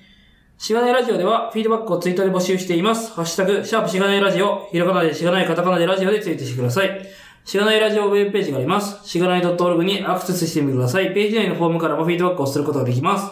感想、話してほしい話題、改善してほしいことなどつぶやいてもらえると、今後のポッドキャストをより良いものにしていけるので、ぜひたくさんのフィードバックをお待ちしています。お待ちしてます。お待ちしてます。最後に告知などあれば。はい。えーっと、来月の23日にお、しながい、しがないラジオミートアップっていうのが あってあると思うんですけども。そんなのがあるんですか？そこ僕らじゃないの なんか、そうですね。最初に書いてあったんで、ちょっと。ありがとうございます。はい。そこで、まあ、そこで LT をやる予定なので、まあ、ぜひ、まあ、楽しい、なんか、回になると思うので、はい。まだ枠はありますよね、一般枠が。そうですね。一般枠余ってますん4で。月28日現在、はい。余ってるので、9枠ぐらい余ってるのかな。はい。ぜぜひぜひぜひぜひいただければと思い参ます。加お待ちしております。ね、全然宣伝をしていないことで有名な。そうなんですよねなんで知らないんですね。まあ、ツイッターみんなしてるでしょっていう、甘えによりしてないですが。ですね。はいで、あと、えーっと、まあ、先週、先々週ぐらいに、えーっと、行われた技術書典4っていうところで、まあ、えーっと、販売しておりました、 UniBook9っていうのに、まあ、執筆しております。はいで、それ今、ブースで、えーっと、販売しているので、まあ、500円と割安で、すごいお買い得だと思うので、まあ、買ってみてくださいっていうのがあります。どういう本ですか？えーっと、 UniBookっていうのは、まあ、 Unityの tips とか、あと逆引きっていうのを、こう、まとめた本になってるんですけども、まあ、その時その時に、まあ、書いている人が、まあ、あのーなんですかね、まあ、書きたいものを書いてるっていうやつなんですけども、はい、はい。シリーズものなんですね。そうです。なので、えっと、いつもは、あの、夏コミ、冬コミで売ってるんですけども、今回技術書店で初参加ということで、うんはい。で、次、えっと、夏に出すんですけども、はい。10個目と、10作目ということで、ちょっと今、いろいろふんだんに、あのーなんですかね、面白いものにしていこうとしているので、まあそちらもそちらですごい、交互期待ということで、はい。はい。ちょっと、あのー気になった方は見ていただけると幸いです。はい。はいリンク貼っときます。はい、ありがとうございます。はい最後。そうですね。えっと、まあ、二月に一回ぐらいなんですけども、まあ、8体、8時間耐久制作会っていうのをやってます。で、過去仮ってついてるんですけど、過去仮が、えっ、と、正式名称になってます。で、いつもは8体と言ってます。で、これ、なん、何かというと、8時間でものづくりをして、で、ものづくりしたやつをこう、最後発表して、えっ、と、交流するっていうイベントになってます。で、これ、いつも、あの、まあ、最近では、うちのドリコムだったり、もしくは、えっ、と、チームラボさんでやったりだとか、やってるんですけども、まあ、次、あの、ちょっと、まあ、できれば、あの、他の会場でもやってみたいっていう話があってるので、まだちょっと決まってないんですけども、まあ、そういうイベントをやってますってことで、はい。はい。僕のツイッターをこう追ってもらえると、多分どっかで、えっ、と、告知すると思うんで、まあそちらもぜひ、もし見かけて、あ、あの時に話してたやつだっていうことで、えっ、と、ちょっと興味を持っていただけたら、まあ、全然見学でも OK なので、参加していただけると嬉しいですっていう感じです。はい。はい。はい。そうですね。まあ、8体の話とかは後編でも後編ですね。そうですね、そうですね。思っているので、ぜひ、それを聞いて興味が湧いた人は参加してもらえばなと思っています。はい。はい。そしたら、えーっと、前編としてはこの辺で締めていきたいなと思っております。えーっと、エピソード29ですかね。29のはい A は、えーっと、グレミトさんはい。をゲストにお迎えしてお送りしました。グレミトさんありがとうございました。ありがとうございました。ありがとうございました。